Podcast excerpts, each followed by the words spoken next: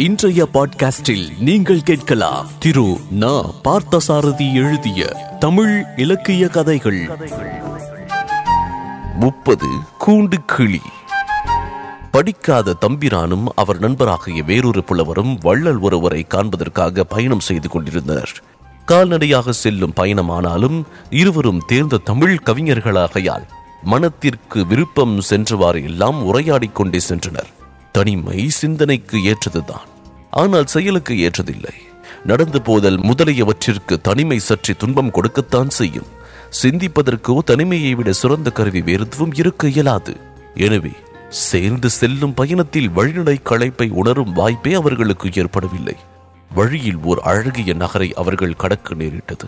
வழியை ஒட்டி அமைந்திருந்த ஒரு பெரிய பழத்தோட்டமும் பக்கத்தில் படிய நிறந்து நீர் கலகலவென்று ஓடிக்கொண்டிருந்த சிற்றாறும் ஆக இருந்த இடத்திற்கு வந்ததும் படிக்காசருக்கு அங்கிருந்து மேலே அடியெடுத்து வைக்க கால் எழவில்லை. அந்த இடத்தின் இயற்கை வனப்பு அவரை பெரிதும் கவர்ந்து விட்டது. கிளி குயில் இவைகளை அந்த தோட்டத்தில் கிளைக்கு கிளை காண முடிந்தது. வெயில் உள்ளே நுழைய முடியாத அளவு அடர்ந்து பசுமை நெருக்கிய தோட்டம் அது. விருப்பத்தை அடக்க முடியாமல் நண்பரோடு தோட்டத்திற்குள் நுழைந்தார் படிக்காசர். மாணிக்கச் சிவப்போடு கனிந்த நிலையில் சரம் சரமாக தொங்கும் மாம்பழங்கள் தங்க வண்ணம் பொங்கும் கொய்யாக்கனிகள் இன்னும் எண்ணற்ற கனிகள் மையமாக காட்சியளித்தது தோட்டம். இயற்கையை ரசிக்க வந்த படிக்காசரும் நண்பரும் கைக்கு எட்டிய உணவும் கீழே உதிர்ந்து கிடந்தனவும் ஆகிய கனிகளையும் ரசிக்க தொடங்கினார்கள். தின்னத்தை விட்டாத தீங்கனிகள் தின்று கொண்டே இருந்தனர். முதலில் தாம் தண்ணீர் குடித்துவிட்டு வந்துவிடுவதாக சொல்லிவிட்டு அருகில் ஓடிக்கொண்டிருந்த நதிக்குச் சென்றார். நண்பர் காய் நிலையும் கனி நிலையும் கொண்டு அரைக்குறை பழமாக இருந்த அரிசி கொய்யாவின் விதைகளை சுவைத்துக் கொண்டிருந்த படிக்காசர் முந்திரி பருப்பு போன்ற இனிமை பொருந்தி உள்ள அதன் விதைகளை எண்ணி வியந்து கொண்டே கீழே கிடந்த அடுத்த கொய்யா கொத்தை எடுத்தபோது இரும்பு வலிமை படைத்த கையின் முஷ்டி ஒன்று அவர் தோளின் மேல் விழுந்தது.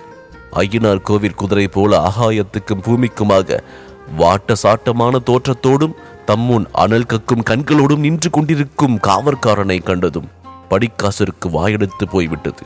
பரபரவென்று அவர் கையை பிடித்துக் கொண்டு அவரை அவன் இழுத்து செல்ல தொடங்கினான். படிக்காசருக்கு என்ன செய்யலாம் என்று தெரியவில்லை. அவனுக்கு முன்னால் வாயை திறந்து பேசுவதற்கே அவருக்கு அச்சமாக இருந்தது. தண்ணீர் குடிக்கப் போயிருந்த நண்பரோ இன்னும் திரும்பி வரவில்லை. புலவருக்கு நண்பர் திரும்பி வராதது ஒரு காரியத்துக்கு நல்லதாகவே பட்டது. அவர் வந்து தம்மை இந்த கோலத்தில் பார்த்துவிட வேண்டாம். அவரும் இந்த யமனிடம் அகப்பட்டுக் கொள்ள வேண்டாம்.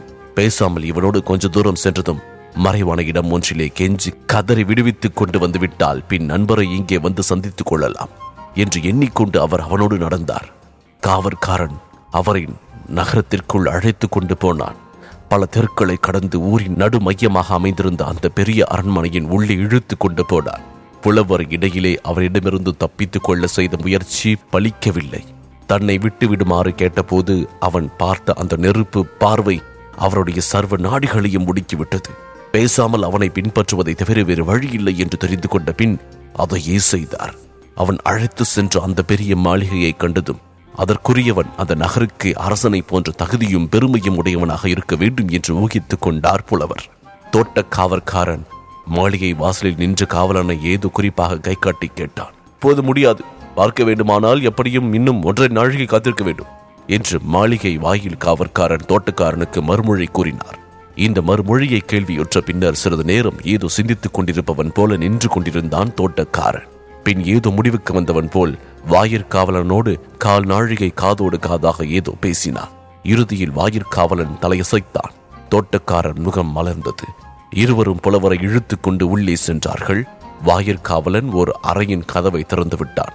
இதன் விளைவு படிக்காசர் இரண்டு நாழிகை நேரம் அந்த அறையில் சிறை செய்யப்பட்டார். தம்மை உள்ளே விட்டு தாழிட்டுக் கொண்டு சென்றபோது அவர்கள் பேசிச் சென்ற பேச்சிலிருந்து இதை அவர் அனுமானித்துக் கொண்டார். இங்கே இவர் இப்படி இருக்கும் போது அங்கே ஆற்றில் தண்ணீர் குடித்துவிட்டு தோட்டத்திற்குள் நுழைந்த படிக்காசரின் நண்பர் மரத்தடியில் படிக்காசரை காணாமல் திடுக்கிட்டார்.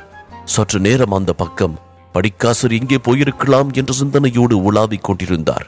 அப்போது தற்செயலாக அங்கே வந்த வேளாளன் ஒருவனிடம் அந்த தோட்டத்தை பற்றியும் விவரமாக கேட்டறிந்து கொண்டார். தோட்டத்திற்குள்ளே கட்டு காவல்களை பற்றி அந்த வேளாளன் சொன்னபோது என்ன நடந்திருக்கும்? என்பதை அவரால் அறிந்து கொள்ள முடிந்தது. உடனே அதே வேளாளனிடம் அத்தோட்டத்தின் உரிமையாளராகிய திருமலை ராய பூபதியின் இருப்பிடத்தை அறிந்து கொண்டு நகரத்தை நோக்கி வேகமாக நடந்தார். திருமலை ராய பூபதியின் வீட்டை அடைந்த படிக்காசரின் நண்பர் தமிழ் புலவர் ஒருவர் வந்திருக்கின்றார் என்று உள்ளே சென்று கூறி அனுமதி பெற்று வருமாறு வாயிற்காவலனை அனுப்பினார். வாயிற்காவலன் உள்ளே சென்று வந்ததும் திருமலை ராய பூபதி உள்ளே வரச் சொல்லி அன்போடு வேண்டிக் கொண்டதாக அவரிடம் கூற அவர் மகிழ்ச்சியோடு உள்ளே சென்றார். உள்ளே ஒரு அரை பக்கமாக அவர் வந்து கொண்டிருந்த போது சாளரத்தின் வழியே படிக்காசரின் தலை தெரிந்தது. வியப்புடனே தாம் நினைத்தது போலவே நடந்திருப்பதை எண்ணிக்கொண்டே சாளரத்தை நெருங்கினார். படிக்காசரை சைகை செய்து அழைத்து விவரங்களை சுருக்கமாக அறிந்து கொண்டு எப்படியும் விடுவிக்க முயல்வதாக உறுதி கூறிவிட்டு உள்ளே நுழைந்தார். புலவர் உள்ளே நுழைந்த போது திருமலை ராய பூபதி தாம் அருமையாக வளர்த்து வந்த பஞ்சவர்ண கிளியின் கூட்டை முன்வைத்து அதன் மழலையை கேட்டு அனுபவித்துக் கொண்டிருந்தார். பால் பழம் பருப்பு முதலியவற்றை அதற்கு கொடுத்து அது தன் செவ்வாயை திறக்கும் அழகை வியந்து கொண்டிருந்தார். தம் வரவு தெரிய புலவர் கனைத்தார். பூபதி தலை நிமிர்ந்தார். பின் எழுந்து அன்போடு வரவேற்று புலவரை அமர செய்தார். இப்போது வாயிற்புறத்து அறையிலிருந்து யாரோ பலமாக தொடர்ந்து விக்கும் ஒலி கேட்டது. பூபதி கிளிக்கூட்டை கையில் வைத்துக்கொண்டு அது என்ன? யாரோ விக்குவது போல கேட்கிறது என்றார். விக்குவது யார் என்பது அறிந்து கொண்ட புலவர் அந்த சந்தர்ப்பத்தை நழுவ விடாமல் நாட்டிற் சிறந்த திருமலையா? துங்க நாகரிகா?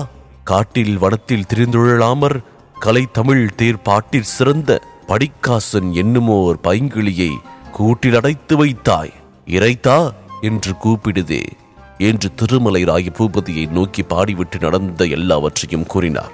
பூபதி உடனே காவலர்களை சினத்தோடு கண்டித்துவிட்டு படிக்காசரை விடுதலை செய்து மன்னிப்பு பெற்றுக் கொண்டார். சமயத்தில் விக்கலை உண்டாக்கிய அரிசி கொய்யா விதைகளை மனதிற்குள் வாழ்த்தினார் படிக்காசர் இந்த பாட்காஸ்டை வழங்கிய நான் டிஜே முருகா. இந்த பாட்காஸ்ட் பற்றிய உங்களுடைய கருத்துக்கள் மற்றும் விமர்சனங்களை எனது இன்ஸ்டாகிராம் பக்கத்தில் பகிர்ந்து கொள்ளுங்கள். முருகன் டாட் டிஜே அல்லது info at rate of DJ Muruga dot com என்ற மின்னஞ்சல் மூலமாகவும் பகிர்ந்து கொள்ளலாம். மேலும் ஆதரவு தெரிவிக்க விரும்பினால் நமது சவுத் ரேடியோ செயலியின் இடது பக்க மேல் மூலையில் உள்ள மென்யூ பட்டனை கிளிக் செய்து ரிவ்யூ அண்ட் ரேட்டில் ஐந்து நட்சத்திர மதிப்பெண்ணை வழங்கிடுங்கள். மீண்டும் அடுத்த பாட்காஸ்டில் சந்திப்போம். நன்றி.